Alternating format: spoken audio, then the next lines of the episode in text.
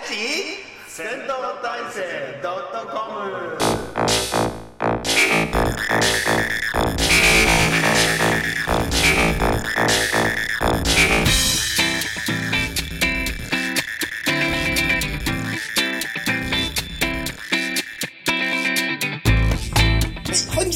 まいりました誰が聞くのか知らないけれど誰かがきっと聞いているおっさんたちが台東区の銭湯有馬湯からお送りする国の遠吠えポッドキャスト戦闘体制 .com お相手はあなたの街のビデオ屋さん私内野とさすらいのテレビプロデューサーくどパンよろしくお願いします。サンダルを履いた香港マニアこんちゃんよろしくお願いします。バンダイの上のシナリオライター市村よろしくお願いしまというす。ことで、またやっていきましょうね。はいはい。よろしくお願いします。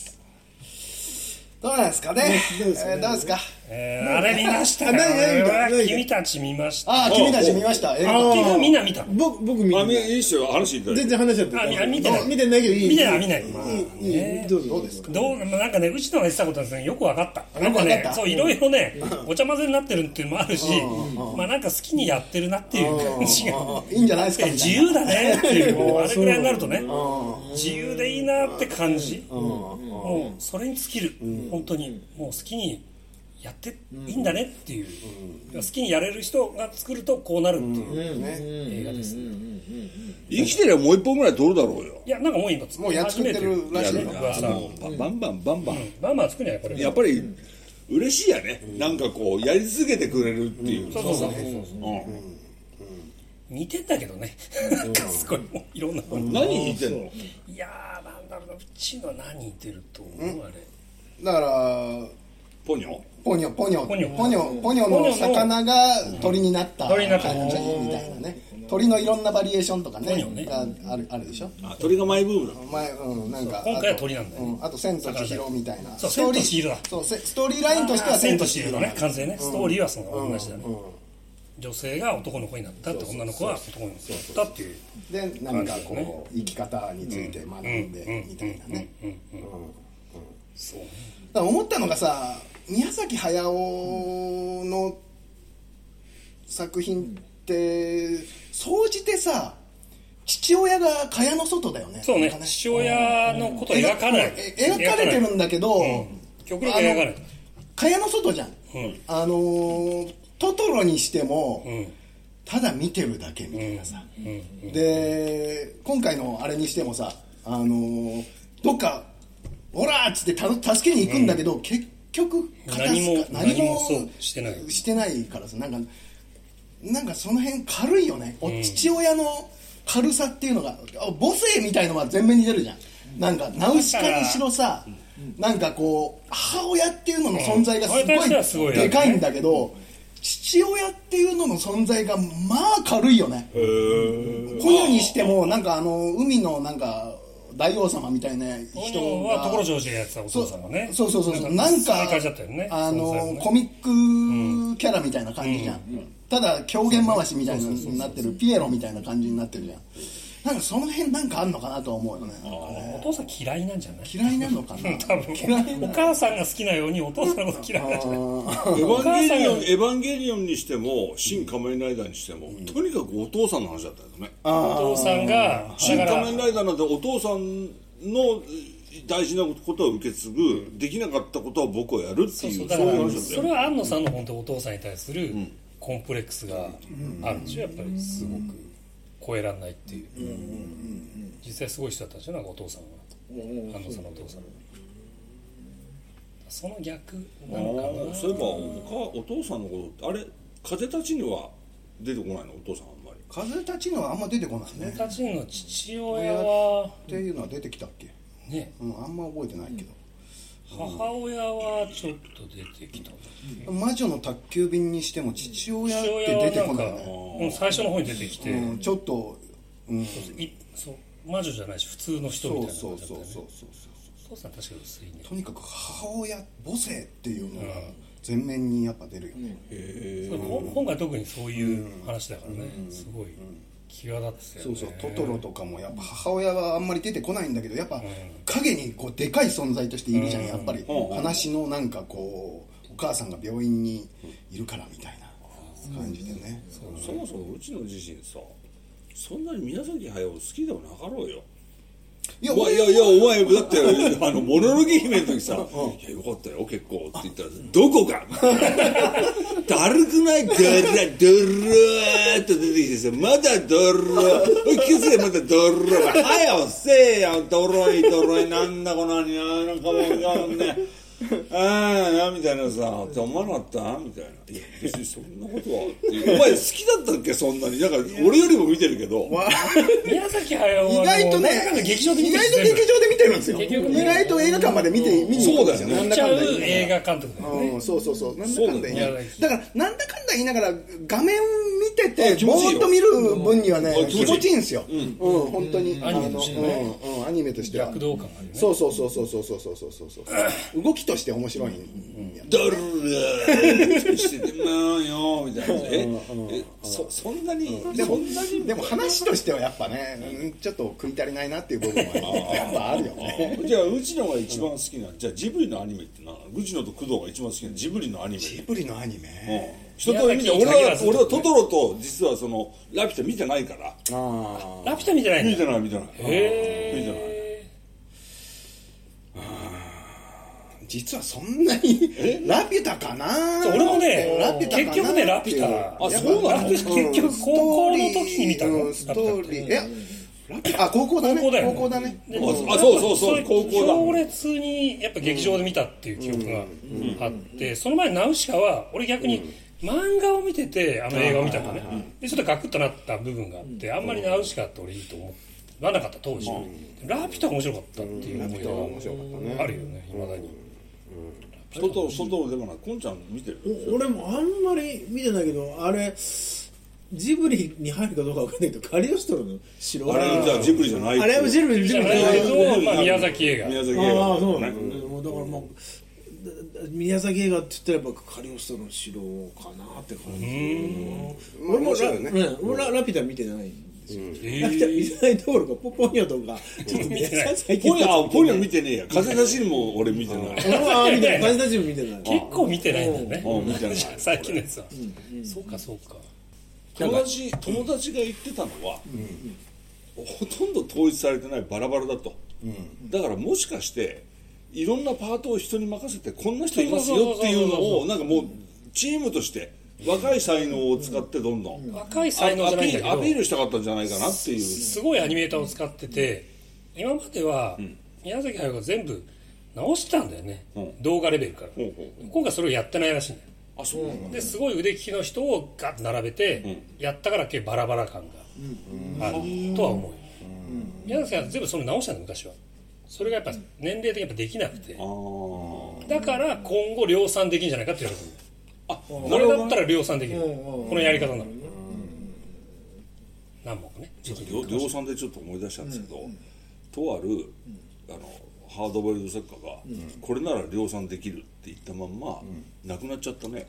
書かずに。原亮があ原亮さん原亮さん原亮さん7月に。そうだよね。亡くなってたってびっくりした俺、知らなくて。最近知ったんですよ。ニュースになっなんてなかんかったっけ？なんてなだから書書いてなかったの、それまでの明日っていうのが最終作かな、それで少なかったよね。え？少なかったよえね本数って。5冊か6冊うんそんなもんだよね。だからそして夜を読みないから始まって、いやー亡くなってたんだみたいな、原亮死んだのな。んか原亮死んだ。どこで知ったんだなんか俺知俺も知ってる。あるうん。なんか知ってる。ネットで見たの。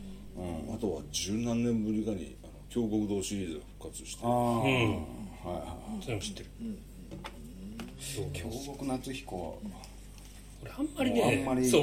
俺あんまり読んでない。え何あお量が多いからよいかね。そう。ちょっとね。長いで言うと俺今遅ればせながら3体を読んでるんですよ。3 3体。知らない？ああ中国の。中国の。はいはいはいはい。どうですか？え？長い。長い。で、読んでるっていうかね、俺ね、あの、最近、オーディブル、オーディブルで聞いてるんですけど、ね、あれ大変だね、あの、読む人。読む人大変だね、あれ。あれ AI じゃない違う違う違う違う。ちゃんとした人が読んでる。へえ。19時間とか。全部聞いたら19時間とかですよ、うん、俺最初三体の11、巻目を、あの、買ってて、で4 4途中まで読んでたんだけど、あのー、仕事が忙しくなってあもうなんか読みたいけど読む時間ねえし、あのー、眼鏡がね、眼鏡が俺慣れ慣れてないから老眼だから、眼鏡かけてるとなんか集中できないんですよ、それもあってちょオーディブル入ったらなんか三体が全全巻あるから、あちょっと仕事やりながら聞きながらやろうかなと思って、途中まで大体入ってるからどんどんあのーオーディブルでどんどん聞いてるんですよ、でも長いね、9時間かああでも自分がな。じゃあ小説で内容濃いと、聞き流し聞きながら作業なんてできねえだろ。でもね、三体はね、あのーもう本当ね、どうでもいい描写が多いんですよ。ああのーなんか宇宙人が攻めてきてるっていうところに、一般庶民のジジイの会話とかが延々続いたりするの。あ。庶民の暮らしとかが、あのー今宇宙人が攻めてきますから、この株かか買っといたらいいですよっつって、ああー、騙されたみたいなさ、そういう描写が多いからさ、あこれは聞かなくていいな、みたいな。そこは面白がる小説じゃないの それっていやいやいやいや多分面白いんだろうけど、そうそういうのが話に全然、あのー関係ないなっていうところとかがはっきりしてるから、ここは聞きとかなきゃっていうところはこうじっくり聞いてっていうのがあって。でもね設定はね面白いんですよ。あのーすごいね宇宙人が攻めてくる話なんだけどなんとねあのー文化大革命の時代から始まるんですよ、もう話がでかい、でリアルだから、あのー宇宙人が攻めてくるって言うんだけど、450年後に地球に到達しますよみたいなさ、うわーリアルリアルリアル。リアルみたいな。だから450年後に宇宙人があの地球に攻めてくるっていうのが分かってんだけど分かってる。分かってる状態でどうするかみたいな。なであのー設定がすごい面白くてさあのーすっごい文明が地球人よりも虫虫けらと人間ぐらいの文明の差があってこれ本当に攻めてきたらやばいっすよって言うんだけど設定がその宇宙人その宇宙人っていうのがあのー普通は人間は言葉でコミュニケーションするじゃん、でうその宇宙人っていうのはあのーテレパシーみたいなもう言語を介さないでこう考えたことがその場でこうバーって文字かなんかで出ちゃうからもう悟られなんですよ。はい。悟られだから嘘をつかない。嘘がつけない、だからひ陰謀とか、あのーできない。んだけど、あのー宇宙人は前もって超小型コンピューターみたいなのを地球に送り込んでるから、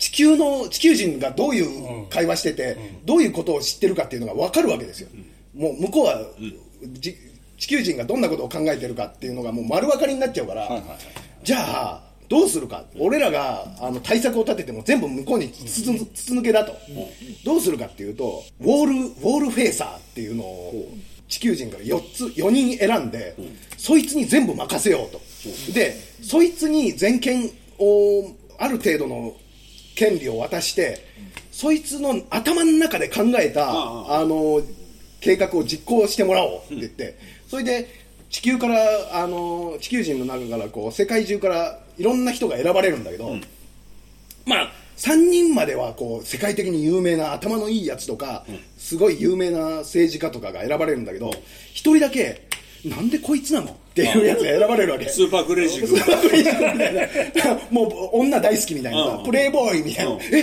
なんで俺なのっていうやつがでもそいつだけがその三体人宇宙人が一番恐れてるっていうのが分かって、まあなぜだ？スーパークレイジー君だな なんでこいつがっていうのもあ俺やりたくねえっすよ、そんなのそんなの。やんないやんないやんないやんないっつって、なん。かさそれ聞くとすごく複雑なんですけど、そのオーディオで聞いて分かるの。そんなの。それ聞くだけでそういや面白いけど。それをねいろんな科学的な交渉とかあのうんちくとかがどんどん、あの盛り込まれていくからかなり集中して聞かないとダメですよ、うん。うん。それお同じ人がずっと朗読してるあのねそれがね俺あのちょっとちょっとあの同じ人がやってるんですけどうんあのいろいろキャラクターごとに声色を変え変えるんですよただ男の人が読んでるんだけど、やっぱね女のセリフとか女の人のセリフとかね,、やっぱおねえ言葉を読まれるとね、ちょっとふね。ふってなっちゃう。んですよいやまあもともと声がいい人がやってるから余計に余計にね。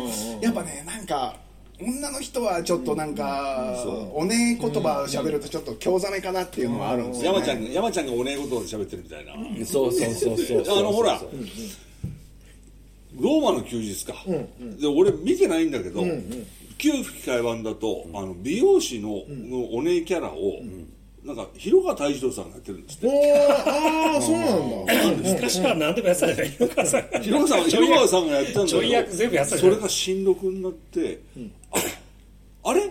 お姉キャラじゃないの？っていう。のが分かったっていうじゃあアドリブ的にや。アドリブ的にお姉にしてたんであって、山ちゃんのバージョンになったら、普通の色男の、なるほど。女プレイボーイ系のそうそうそう。さすが慣れしてる感じの,、あの美容師になってて、あお姉キャラじゃなかったんだみたいな。それは広川太一郎さんのアドリブだったんだみたいな。それはもうあるあるあるだあるあるだよね広川さんこれでラーメン屋でさスピードやっててさ見てた時 最後の方ドカーンってさ地下鉄が吹っ飛ぶじゃん、吹っ飛んで一緒であの手前の車に乗っている人は広川さんがやってて、もう全然関係ないこと言ってるね。俺劇場では見てたけど、日本語版とか初めて見たわけ。あもう全然関係ないんだよ。あそうなんだ。今日何食ったかなとか言って。全然ね。今日何食べようかなみたいな話をしてドカ求めらーンみたいな。れてる求められてることはう日大の由。落ち研でしょ？あの試験ああのことね。そうなんだ。日大の落ち研これタバコが大丈夫ですよ。だから今度ビートジュース新しいやつ。やる。あマイケル・キートンがやるの？かなああそうか。マイケル・キッドがまたやるの？やるの？やるらしいっていう。でそのビートルジュースの吹き替え版は、まああの西川のりお師匠だったわけですけど、おいいと思うだろ？西川のりおでビートルジュースっていいと思うじゃん。全然ダメ。下手ってこともうだって自分のことしか言わないんだもん。おう元気だとかさ。元気だとかいやそうずーっとやるから時代だねれをさそれはずっとやるから。やっぱりね合わない。やっぱりビートルジュースで西川のりおってなんかワクワクするじゃん。あ絶対合うだろうと思って。全然合わない。っていうそういうのが。あと3体で言うとね、あのまた3体の話。3体で言うと言編集わせたんだけど編実習じ実写版が出るんですよ。今度。おで面白いのがネットフリックスで3体の実写版やるんですけどもう一つ中国のテンセントっていうところが制作した2本。2本共作みたいな感じで1本はワウワウで独占配信みたいな、いもう1本はネットフリックスで、あのー別々の会社がそれぞれ作ってやるんですけど CM 見たらね予告編見たらねやっぱそれぞれ色が出ててこれちょっと同じストーリーをやってる同じストーリーを違う会社が別の会社がやってるの。これ制作が別。制作が別。もうキャストも全く別。いいそれ。で予告見たらやっぱりね色があって、ネットフリックスの方はちょっとなんて言うんでしょう。アーアートっぽいんですよ。で中国のテンセントが作ってるのは、あのーめちゃめちゃエンターテインメント。ワオ!みたいな。ドッカーン!みたいな。うん。だからこれはね、あのー、2本あの見比べるのも面白いんじゃない？まあ原作がそもそも面白いけどね。でもすごいねそれ、ネットフリックス入ってないから独占配信とかってやめてほしいんですけどね。げ劇場公開してほしいんですけどね。入ってない人はね。あれも劇場公開しなかったでしょ、あの女の人。アニダも。多いよ。アニアニダも。ああじゃあも。うあそうあれはディズニーディズニープラスになっちゃった。もうね。えこんちゃんは何個入ってるの？僕はネットフリックスと UNEXT とあとはねあのアジア系が強いジャジャイホってやつ。ゃあはいはい。そうそうそうそう。うん。ああじゃあなるほどじゃあそうそうね3つ3つだ3つ入ってんだ。けジャイホはね770円だからね結構安い。安いぞうちの何本入ってる。俺アマゾンプライムしか入ってない。俺ネットフリックスでしょ？アマゾンプライムでしょ、ディズニー。プラスでしょ、ああまあまああとアメコミ見てるならな。あと UNEXT U-NEXT 4つ入ってる。 U-NEXT は安いんだっけ？いや安くないんだけど安くないのか。でもチケットがつくじゃん。そうあとポイントがねポイントポイントががつくそれで映画映画見に映画見に行ったりとかできるからはいはい。映画館で。新作見れたりとかさ新新作のポイントでねやれちゃうから。ねうん映画館も割引がまあそうね。つくからね。へうちのアマゾンプライム入ってるんだったらほら東山さんのゲームオブスパイ見ないと。そうだいぶ前でしょ だいぶ前。多分だって東山さんのおそらくドラマ版では最後じゃない？2年ぐらい前だから、スパイ。ゲームオブスパイ見ない。見て見ておかないとちゃんと。面白いんだ。っけすごいですよ。もうめっちゃめちゃで。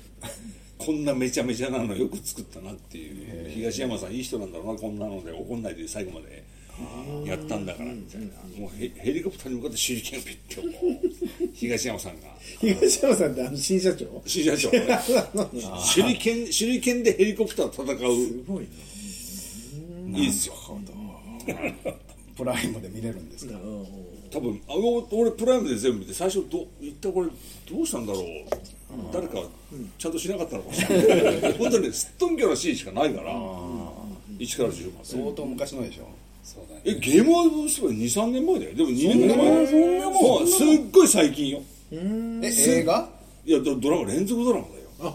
テレビでやってるってこいやいやゲームオブアマゾンプライム独占配信で。とああ制作してんの？そうそうそうそう。そう知らないな。ゲームオブスパイ。すごい。いやビデオ屋にも DVD あるけどアマゾンプライム入ってんだったら最初の1話だけどびっくりした方がいいよ。これどうした？もう3時の方向に敵発見って言ってんのに真正面にいるし。それ12時じゃないのって俺でも分かるような。もう適当あそう要するにね適当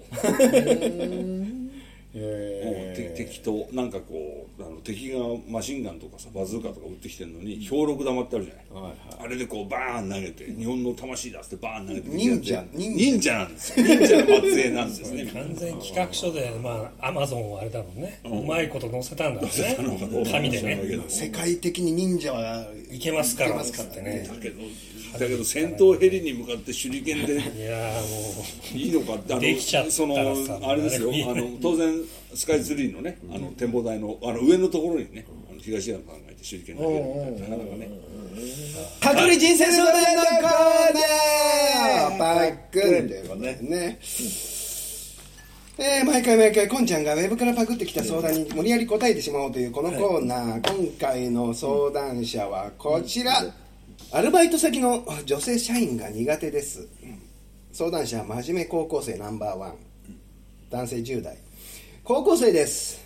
アルバイト先の女性社員。20歳か21歳の方がとても苦手なんですがチーフなどにそのことを言うと多分なんですが対応してくれると思いますか？それとも我慢するべきですかね？その人感情的でイライラしてるとこちらに当たってきたり違うことをしてると優先順位わからん？何してんの？なんで来たん？とかきつく当たってきたりするのが本当に本当に苦手で。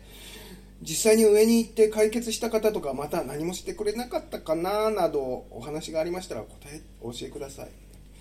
参考にします。まあまあまあでもまあ情報がなさすぎて。ストレス発散に使われちゃってるんでしょ？子供だから。でもなんか高校生でに21 20 20歳。から21ね歳。そんなが変わんないチーフね。そんなが変わんない のになんかねまあね。まあその人も割と新入社員だよね、うんね。年齢から言うとね。多分大学あせあ正社員だっけ？正社員？女性社員。あ女性社員か、ああじゃあ社員かまあ高卒か専門学校卒業だうん、うん、ね。だからねもう仕事でピリピリしてる時期ですよ。でもういろいろね仕事を押し付けられてね。そうそうそうそう。そう俺でもスーパーだったらシールの貼り方間違えただのねあの段ボールの縛り方もできねえだのうん。ってなるとてめえってなるじゃん。そんなこともできねえのかと。でもこれもう上に行った方がいいんじゃない？すいません。ちょっとそんなにどんくさいですかね？みたいな。バイトの言うこと聞く？上の人って。今。まあ例えば、アルバイトと社員がいて、アルバイトがあの人ちょっとって言われてもやっぱアルバイトの言うこと聞かないよね。やっぱ社社員の方を大切にするよね。あ高校生だし。ああそれはもう変えちゃったらバイトそうだよ。そうほんで高校生の特権だから、バイトの特権だからね、あのやめる辞めるっていうのは、本当本当うん。うんいろいろ経験すりゃいいんすよ、そうそうそうそう。ん。あこういう人いるなって思って、あやめます。なんならもう次の日から連絡なしで無断欠席みたいにそれがもうバイトの特権だからね、地方で それこそ地方でさ、ね、そのショッピングモールでバイトなんかしてたりした日にはさ、そこしかなかったりするわけじゃん。遊びに行くのもそこだったりする そしたら大変だよ。いけなくなっちゃそうしたらじゃあまあ連絡以降連絡を立つみたいなことやったらさ「あどうも」ってこうフラフラ取れなかったら「おいな何々君」って言われちゃうわけじゃない東京だとね。東京だったらさ「東京だあんなもん知らねえや」っつってうん。ババックレですよバックレバックレ上等ですよ高校生なんてのは。この街のメインストリートわずか数百メートルみたいなところでね。いや本当に本当にそのねでっかいあの平地に向こうに山々が見えるところに巨大なもうピラミッドみたいに巨大なショッピングモールがあるとこってあるから。本当にあるよね。突然出てくるよね。突然。うんすっごいでかいんだよ。もう村のみんなそこに集まるみたいなね。いやしかないんじゃない？当然映画館とかもあるしそうそうそうねそうそう。あの本当スパとかもあるんだよ知ってるでしょ？俺この間奥多摩行く途中でさキャンプでさ、突然寄ったさもうイオンモールがもう半端なくでかくてさ、ね。初めて見た。あんなでかいイオンモール。とにかくでかくてびっくりした歩くアメリカアメリカ。歩くのがね。川越レイクタウン。川越あレイクタウン越谷。越谷レイクタウン。レイクタウンやばいね。すごいよ。やばいよ。やばいよね。レクタウンもねいやでもねそれよりもねでかかった。この間のイオンは。あそパなかったね。あれ本当街中全員来てるよ本当人が。全員来てる。っていうぐらい人がいた。っていうところでバイトしてるとまずいですけど確まああんだけでかいと分かんないから逆に。あ逆にあんだけでかいとここ2階に行って途中で降りてまた3階にみたいな。なんか昔のゲームみたいなこう動きをしてあるね。あるねそうそうそういう逃げ方をするしかないですけど。まあやめちゃうのがいいですよ。いいんじゃない？うん。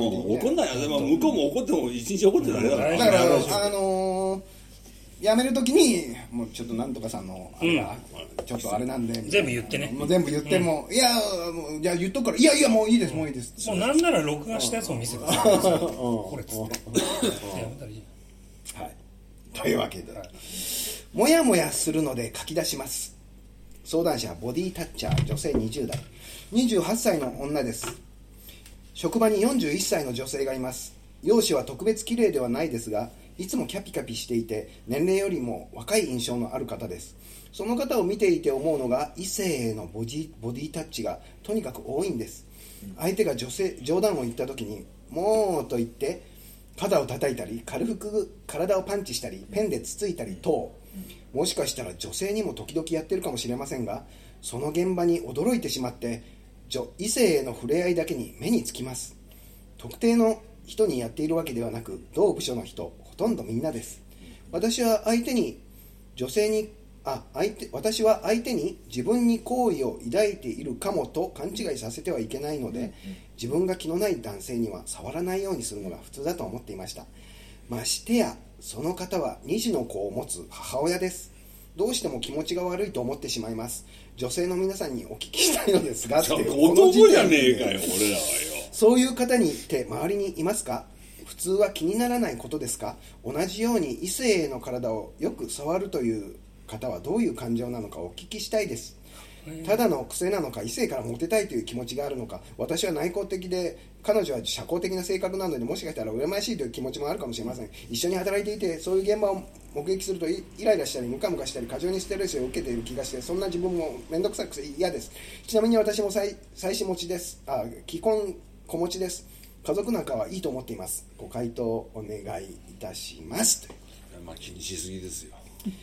あれまあね気にしすぎは気にしすぎですね。こんちゃんこんちゃんはさいつも会社でボディタッチというとこどうやってやってんの？やっていやで本当もうその辺はねつ絶対ね本当注意男はやんない。注意してる。基本。絶対絶対触るはない。もうもうもうやんないやんないもちろんもちろんもちろん。このご時世ね。いやこ本当ですのご時世っていうかもう昔からやらなかったよ。本当俺も俺も男性は確かにね。やんないあんまりないいやでも大学生と高校生の頃からやってないいよやいやいや。やってまあ付き合ったら別よ。手つなぐとかさ。職場ではないよね。ない異の性ね異性に対してね。だからクラスの女子とか。クラスもないああクラスの女子にないね。ないないないない。ない俺羨ましいな一部だって言われたのは他の男子から高校生の時に、あの演劇部ってさ、スキンシップ絶対やるんだよ。あハグの練習とか練習ね。絶対やるから。でそれも最初の頃も照れたけどあこれ照れてると、もう相手も嫌だなと思う、そのスイッチが入ると普通にやっちゃうし、ないよともちろん、でもとにかく練習の一環だからやんなきゃいかんし、お互いこう背負ってこうやって背筋伸ばしたりするのもやらなきゃいかんから、これは、で羨ましいなって言われて、あそっか羨ましいんだっていう、とまあないよね。思ったけど、でもじゃあクラスで多少こう冗談を言ったりするような女の子に、ドンみたいなさ、一切やんなかった、多分多分やんなかった日本人は特にないですね。男からはやんない、うん。ないないない。だからそういうことやる人もいるし、あの女子でもなりなりしい人いるけど、別にやられたからなんだってわけじゃない。そうだね、ああこういう人なんだなって、そういう人なんだなとも思うもん。あボディタッチされたから好きなんだとは思わない、だってそういうことやってる人って、な異性異性みんなに、だからみんなにやってるから。やあそういう人なんだな。そういう人なんだなっていうだけ、まあでもあのーまあそうは思うけどやっぱボディまあとかってやられるとちょっとちょっとなんか仲良くなれた気がする。ね。好きなんだなとは思えないけど、ちょっとちょっと仲良くなれたかなとは思うよね、うん。あまたクラス会の話になりますけど、席替えがあったんですよ、高校の時に。ねで俺3つぐらい席離れてたんだけども、ある女子から「市村君今度席近所だね、よろしくね仲良くしてね、よろしくね」って言ってさーって去ってったんだよ、絶対俺に気があるんだと 絶対俺に気があるんだと思って、この間クラス会行った時に、まあその旦那も同級生だからそいつら、聞いたの、覚えてるみたいな、全く覚えてなかった。覚えてないよね。まあそんなもんだよね。そんなこと言ったみたいな。いや、俺、あの時は、結局あいつ結婚したけどさ、俺、あの時絶対俺のこといいと思ってね、他にもやったろ、そういうこと、みたいな感じで。まあでも覚えてないわ。中高生とかはやっぱそういうの敏感になりがちだよねやっぱね。そうそうそうそうそう。中高生だったらね、もう社会人だから、どうでもいいでしょ。どうでもいいっていうかそんなそんなことは思わないよね。思わない。ああ、思わないね。うん。確かにね後輩とかで、それなんかいたね。確かにそういう女性で、大学？高校？いやいやもう社会人の会社員の時にね、確かにそいつは人気者ではあった、それ AD の中の AD3 人いて、その子はすごいボディタッチをするまあ、相性よく見えるよね。そう相性よくキャラクターはすごい見えるしあの仲仲良く仲良くなった気になるんだよ、やっぱボディタッチされるとそうそうそう。で,、でそうじゃない子からすげえ悪口聞いたりとかしてたから、やっぱ同じような感じよね。多分やっぱり嫉妬みたいな。嫉妬みたいなのはあった。確かに、女子女性の中ではそういうのはもうあったかも。なんかす好かれようと思ってみたいなさ、すっげえ両サイドの二人はすごい悪口言ってたの、でもやっぱり女性から見ると、不愉快なもんだろうね。多分そうなんだと思うなんか男にこううまい具合に媚び売ってみたいなそう売ってみたいなうまい具合やってるみたいに見えてるのかもしれない、でも本当クラス会行くと実感したのが、男って、この年になると、おばはん化するんですよおばさん。ああまあでもそうだよ。おばさん化してる、で女子は逆におっさん化するから、ものすごいどつかれたよ俺、もう。この年で。この年で、面白いね。何なのそのピアスは。みたいな、いやいやいやいやいやいやいやみたいなことって普通にあって、あ俺なんかどつかれとるな、スキンシップされとるな、みたいなのはちょっとね、あありました、まあスキンシップの一環は一環ですよね。まあどっつくっていうのもそうだけど、うんそうだし、あのー男同士でもこうどついたりするんじゃん、男はやるよ、うん、中高生とかさ、男結構みんなのこと見てるから社会人、あのお仕事してると、あ俺にベタベタしてる。ああの人にベタベタしてるってすぐ分かるから、だから何とも思わないですよ、それ。だから気にしなくていいんじゃないかっうん、気にしなくていいじゃないそれは、あなたはあなたの流儀があるんだ。そうですよ。あなたの流儀でいけばいいんですよ。はいね。え、いいですかでんのコーナーどうですかでんどうですかでんどうですかでん令和今日すあのカットしてる時間時間とかね多いので喋る話せないね放送できないこと多いし、もう12時近い。12時です。Now12 時。12時。な毎回毎回一本の映画について語り合おうというこのコーナー。近いてる。じゃん今回の映画は「鋼鉄はいかに輝くか。というわけでね。はいやってきましたよ鋼鉄はいかに輝くか。グロテスクに歪んだ社会に憤りを感じている孤独な製薬会社の営業職石上。偶然拳銃を手に入れたことをきっかけに充実感充実感を得刑事を装い街を巡回するある殺人を追っていくうちに現実と幻想の境界を見失った石上は都市にうごめく深くいびつで巨大なダークサイドに飲まり飲み込まれていく。石上は悪夢から逃れることができるのか？前編を夜の闇に覆われたサイコテイストのフィルムノワールということでね、これ制作としては2015年、そうなの？ね、そうですね。はい。はいはいはい。ついこの間、6月に DVD 化されて、あそんな昔なのそうなんですね、でコロナ前とね結構もうはるか。そうですね。はるか。前はるか。前ですね DVD 化されたのが今年になってあのーさっきのこんちゃんのさ蔦屋の話でね俺蔦屋で見かけたんですああそうなんだ。まあとりあえずあるか、でこんちゃんがいくつか候補入れてくれた中で、こんなのもあるよって言ったら OK になって、じゃあ借りに行こうと思ったら、もうなかったんですよ蔦屋が。おああもうもうないないないないその時に？うんうん。でもうもうあのレンタル分も終わり、あとは売りますっていううん。うんうんうん。やつでやっちゃってて、うん焦った焦った、ねあのでかいのはねだからどうやってゲットしたの？結局。俺はあのゲオで借りた。ゲオにゲオに困っ本当に困るとねゲゲオなんですよ。あのあの配信もないみたいな、ユーネクストにもないとか、そうそう。俺結局蔦屋ディスカスに。でああああディスカス借りたんだ。うん時間かかるけどねディスカスうんねまあでも1日で着くでしょ。一時ですよ。うん。いや俺もさディスカいつまたディスカスなんだけど、今日俺余裕ぶっかまして、えっ、と地元のゲオにあったのは知ってたの、うんうんで、まあ、今日見ようと思って、まあ、なんじゃかんじゃって今日になっちゃったんだけど、そしたら借りられてて、奇跡的に、大変だったよ本当に、うん。あ足立区まで行って足立区。えマジで？足立区のゲオまで行って。本当、マジで。いやでも浅草の蔦屋な。くなるのはきついな。ああそこで結構チョイスしたから。そうそう。蔦屋全滅だよね、邦画のコーナー見てたのね、でだって結構大きいから、その時あったんだよね。その時に、あのあこんなのもある、ね、見たことない。タイトル聞いたことないよ。うなのを見て、面白そうかな興味が湧けば、どうですかって言ってくれたから、まず探すのを今度候補作を探すのを、ね。こんちゃんに任せておくと全部リボルバーリリーとかなったりする リボルバーリリー。なんとかなんとか村事件みたいなさ もうわかいいじゃんそれ。っていうか菅さんこんにちはみたいな。そうそうそうそうそさんこんにちは。カナこれじゃやるでしょ絶対。絶対やる。見たくないっていうさあと絶対やるよね。またカメラを止めるなとかって言われたりするなと思ってこれ。いやなんとか差し挟んでいきたいと。あのこうあるこの辺で他に伝えとかある？だからもうねゲオ。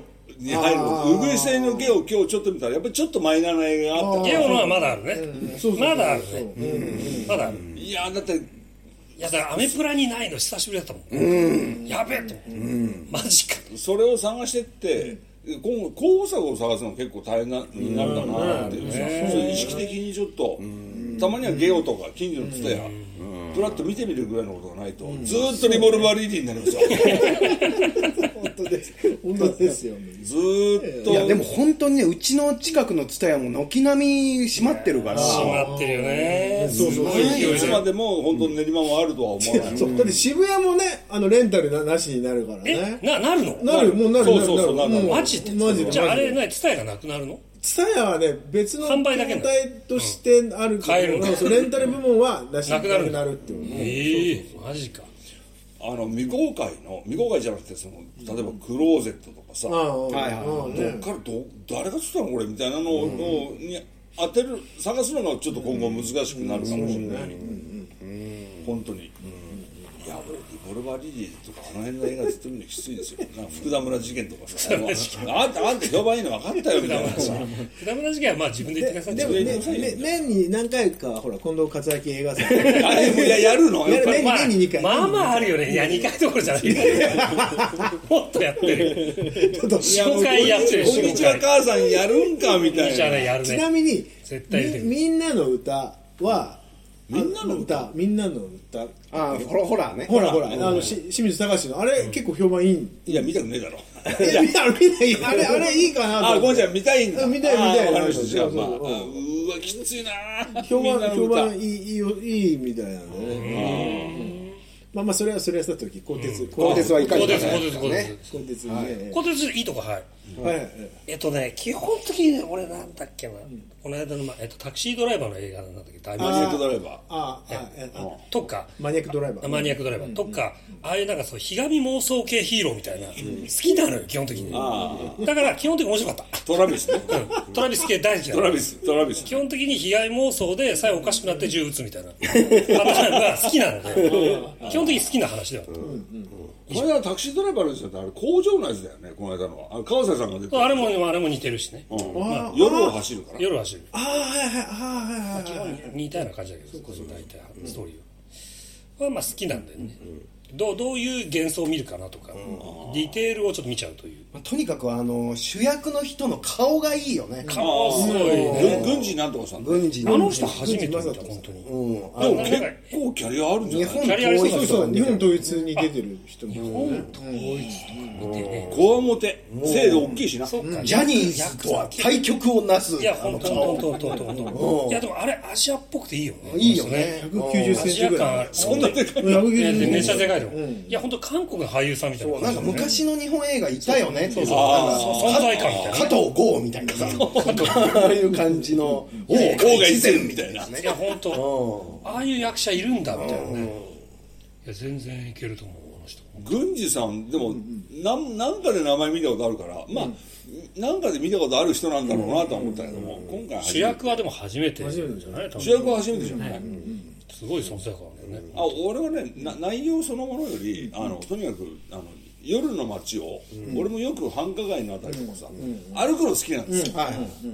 そのあの暗い公園の道のあたりをずーっと一人で音楽聴きながら歩くのが好きなんだよ。歩き回るのが、その時の気分を味わえた、なんかこうずーっとね歩いてる、で俺あんまりあん。まりなん。かこうああいうあのやばい現場に遭遇したことないですけど、俺は全然、ああなん。かこう実はこんな恐ろしい街なのかなみたいな。ちょっと触ったぐらいでなんか「はい痴漢です」みたいな感じなのかなみたいな、ああとはまああこっちはいるかもしれないけど、あの全く予想してなかったのに、おっぱいが出てきちゃってびっくりしたそうねああ俺もそうそうはいはい。サービスおっぱいあまああねのそのジャケットからね。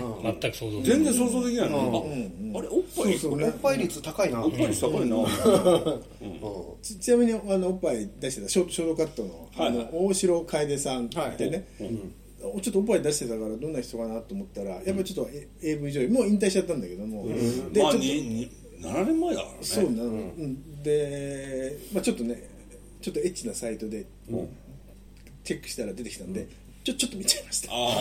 でも一人だけじゃなくて大城さんだけじゃなくて。あそうあと何人か。ね。うん。何人か。もう一人もう一人ぐらいおっぱい出してる。何人か。だってし死体でおっぱい出してるっていうことかな。セックスのシーンじゃなくて。あそうだそうだそうだ。死体としてなんかゴロンって転がってるおっぱいが2人ぐらいいたような気がそしたら俺もいいいいとはちょっと似ててやっぱ夜の街でさ、ああいいなと思って。ででこうどどこで撮ってんのかなとかた多分渋谷とか新宿とかあって、でと途中でねほら、あの牛丼みたいの食べてあれねスタ丼で実はねあ俺すごいあの店気になってちょっと調べてたら、あのまああの調べててあここかなみたいなのあって。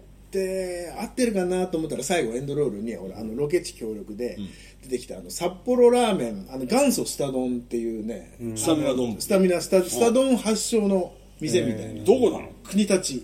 国国立なのいやうん。多分ねそう思うあのね痴漢ですって言ったのあれ立川確かそう確かあの赤い、あの辺で撮ってんだよね。そうそうそうえ俺錦糸町かどこかだと思って違うんだよあれ立川なんだ。ようん、そうそう俺もあ立川だと思うん。だからで国立とか立あの川辺で撮ってんだね。ね。あともう店になんか入ってないけどもあの大衆酒蔵富士っていう赤いちょううん。でこれも調べたらあれは立川。ああの辺なんだ。そうそう石上さんはだからあの辺に住んでてっていう設定なんだなみたいなね、ワンカットね、あの交番多分本物の交番だろうけど、交番を取ってるカットがあって、それがね、ユエドワード・ホッパーの有名な「ナイト・ホークス」っていう、あのえっと絵があるね。絵の、よーく似てるんですよ、でああうまく撮ったなー意識してる意識して撮ったんだなと思って。だから絵絵に対するこだわりはすごいあるんだなと思って、あそういうそういうなんか夜の街を自分が歩いてるような感じは味わえたんで、なん。かそれがちょっと良かったなっていう感じでしたね、内容的に皆さん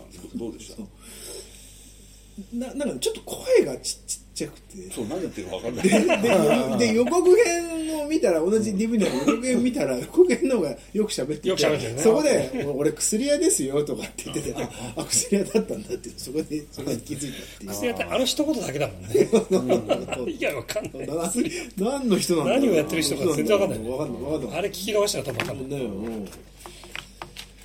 音がガチャガチャだったりまあ音はねブツブツだったりこの監督さん他にも撮ってるのやっぱり？いやほとんどだから自分でやってる感じだったよね。テロップ見ると。撮影から何から。西はちゃんとおっぱい出せる？女優さん連れてくるねそうそうそう。あと照金がかか明ってる。も照明もちゃんとしていやぐ夜の街なのによく映ってるなと思ってさ、いやちゃんとしてたよ。あとカット割りが細かったな、そう細かいんだけど時々すげえいいカットがあって多分それ撮ってる人はすごいセンスがあるんだけどまあいろいろあるから難しいんだけど時々すげえいいカットがあったね。何カットが決まってる。でもあの、すれ違う人と目が合う。でそのカットバックでカットバックで目が合ったまますれ違っていくっていうのを、細かいカット割りするってのはね、もろタクシードライバーなんですよ、あ大事だよね。もろタクシードライバー、あーあー好きなんだなーみたいな、そうよ。うんやっぱとりあえずまずあれをやりたいんだよ。でもそあれやりたいんじゃんあとほら警警察署のほらレレレプリカ？レプリカ。あちょっと出たけど 5, 万いくらとかっつって意外意外と高いんだよね。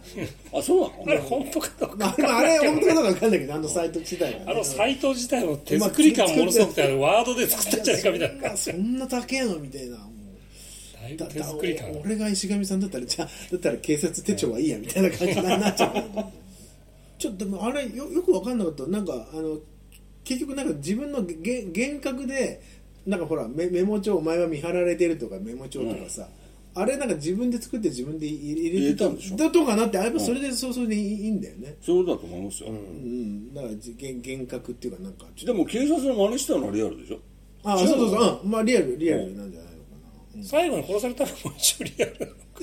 うんリアル。あれはリアルっぽいけどこういうのねね。うん10代より自主制作で映画制作開始、ね、助監督の仕事などを経て16ミリで制作した中編を夕張映画祭などで上映、初の長編「鋼鉄はいかに輝くか」が完成、現現在新作準備中といや頑張って、すごいね。自主制作から来たんだよ頑張って次も撮っていただきたい、でもね、やっぱりどうですかねその最後女の子にさ、あのロマンを固くするっていうのは俺はちょっと。なんていうんですかあの結局男の話だからさ、これさ、あのソリッドになおソリッドっていうかまあこ硬いク硬いクールな感じの、あの若い女性が出てきて、彼女が最後けじめを取るじゃない結局、それがね、あのいや女の子にロマンをそういう女の子にロマンを固くするのではなくおっさん最後に行けよみたいな。って俺は思っちゃうわけ、まあ、まあそれはあるよね、うん、そうなの。だからそこまで行くんだったらおっおっさんで最後までややってくれっていう。自分自分のロマンで動いてんだから最後も自分の自分でやれっていうのはあるよね。それがだから幻覚だった幻想だとしても、そうあるべきだってことだよね。そうあの、そ最後おっさんで始まったんだったら、女の子のの美しさ、あそのに何かこうロマンを託す、っていうのはつまり彼女は要するに野獣なわけじゃないですか、あのボーントゥ野獣なわけじゃん、孤独な、なのに結局そういうあの人に任せてしまって、その狂い始めた男の暴力性みたいなものっていうのは、結局そのね、あの崇拝してしまうというかさ、彼女自身がこの映画そのものよりも一個上の方に行っちゃうっていうのは、ロマンとしてわかるけど、そうだからロマンだねロマンなんだね、未来世紀ブラジル的なロマンだね多分。はいはいはい多分それもごっちゃになってるからあの世代でこの世代っていうか、多分その辺がね、入っちゃってるんだよねちょっとね、ハードボイルドになりきれないところが、そういうところなんじゃない、多分ねおおっさんブがおおっさんがあの蹴りつけちゃうって全然問題ない問題ないよね。と思いますよっていう、うん。最後それはあるね。か彼女の美しさで締めたかったっていう気持ちは十分わかりますけども、でも、存在感があるからね、多分。どうなんだろうなっていう、これ多分これは本当世代的な問題かもしれないけど、あの20代の頃とか、ね俺とかうちのとかが例えばじゃあその、ねまあ、先輩のプロデューサーとかとね付き合ったり、こういうのでどうだっていうでプロット見せられたりするときに、もうね当時まだポケベルですよ、ポケベル使った女子高生たちのなんかう裏社会ストーリーみたいなのとプロットね、よく見たのね、女子高生スナイパーとか、ね。ほいで何これって思ったんですよ。若いお女の人のあれはいいけど、いやこそれでもねっていう。その当時は新しいものが出てきたと思った俺は、ポケベルでコミュニケーション取りながら女子高生スナイパーが。活躍していいですよ。いやいいです。それは当時はね。当時はね。いけたからね。でもいけたからね。もうそれ見てきてゲップが全部がそれ本当に多いのよ、バーンと。それはまだブルセラ女子高生とかっていうのが出てきて、援助交際っていう言葉が始まったぐらい、で山ほどそういう企画書とかプロットがない、で現代の女子高生のそのあれを描く。でもさおっさんがさこれプロット書いてるからのし企画してんの？シノプシス書いてんのって思うと、ちょっと気持ち悪いんだよね。俺は思っちゃったんですよ当時。だから結局一本も本当になんかねちゃんと参加することもなく、ああこういうのあるんですねみたいな感じで、でしたけど、いやー俺はだからお女の人になんかこう、あのそういう暴力的なものを辛くするっていうのが、初めからそのキャラだったらいいよ、キャラだったらいいけど、なんかちょっとあの最後の最後のね。そう最後の最後になってちょっと、ちょっと思っちゃった、ずっと軍さんでいいじゃんっていう感じでする、理屈としてはあの彼女の身内が、まあ、殺されてんだよね、あそうそう。2人ぐらいね、だから復讐しろっていうことなんだけど敵を取れって敵を取れっていうそこまでのお膳お膳立てをしたっていうのがちょっとまあタクシードライバーと逆に違くて、まあ、ちょっと変えてきたんだなとはちょっと思ったけど、そこは逆に引っかかる、引っかかるは引っかかるね。なるほどね、なそそれが好きな人いるからやっぱり、うん。あのそっちのね。女の子がおおおっさんを撃つとか、おっさんを倒し戦うっていうのって、でもそれメインの話だったらいいけあどね。メインのやついいよ、ベイビー・ワールキューリーなんてまさにそういう話ですよ、メインはあのおっさんの幻覚だもんね、幻想というか、夢だもんね、確かにねそこでこうなんか別の方に行ってしまったので、さ寂しかったなっていうのはありますね確かにね。かるね全部なんかそう。ね、まあでもおっさんの一人称本当になんかでもノワールやろうって言って、ここまでできるってのはこの時点でいやもう本当にそうですよ。もう本当に高いよね、うんうん、さもうやっぱなんかこう男の男のロマンだよねやっぱね。あの町のウジ虫どもそうそうそうあのピストル持って、あのな皆殺しにするみたいなさ男のロマン。ロマ ね。おっおっと来たねって思うけどさ。うんうん面その白い面白いね。そのね一発しか打たなかったね結局ね、まあ、練習の一発と一回だけ一人人打ったっていう。そこをねなんか俺を抑えた感じでよそかったな。れは抑えてる。すごいそれ計算ですよ。ねそうそうそう分かってやってる。あの彼女が彼女で結局打ったのは彼女の一発だけでしょ？劇中で。あとは練習しただけで。ね拳銃っていうのを持つと男ってすごい強くなってくるしうん。っていうのを言いたいとわかる。わかる。わわかるよ。あすごくわかりますモデルガン持っててもなんか来るもんあるもんねなんかね。あるね。回しちゃったりして。あそうそうそうそうそう。そううん気強くなっちゃう気強く ちょっとね。そう。そうだから全部夜なんだよね多分ね、昼間のシーンもあったのかもしれないけど、ほぼほぼ夜ね。よく夜であんだけ撮ったな照明大変だったんじゃないかと思うけどなそうそう簡単には映ってないし大変だよね。うん。今のカメラ感度良くなったって言って大変だと思うよいや驚いたのはさ団地に入ってくるんだけど満開の軍さんが頭つきそうになっててそんなでかいの？と思って。さでもやりたいことをやってるって感じをやってるっていう。感じであの交換のモデルはいねよかったですではよろしくお願いしますありがとう。ございましたお疲れ様です